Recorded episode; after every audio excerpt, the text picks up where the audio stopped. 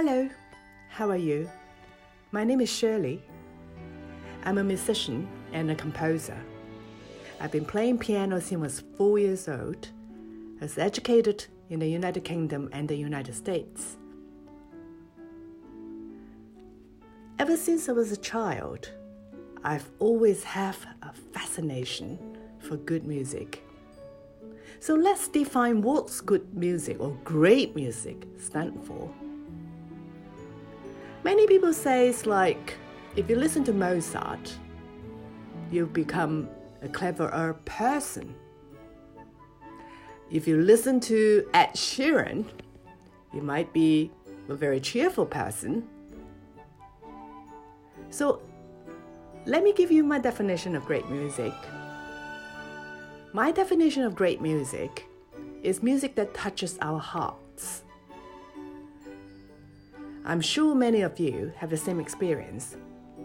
When you listen to certain music, it brings you joy. When you listen to some tunes, melancholy tunes, it brings tears to your eyes.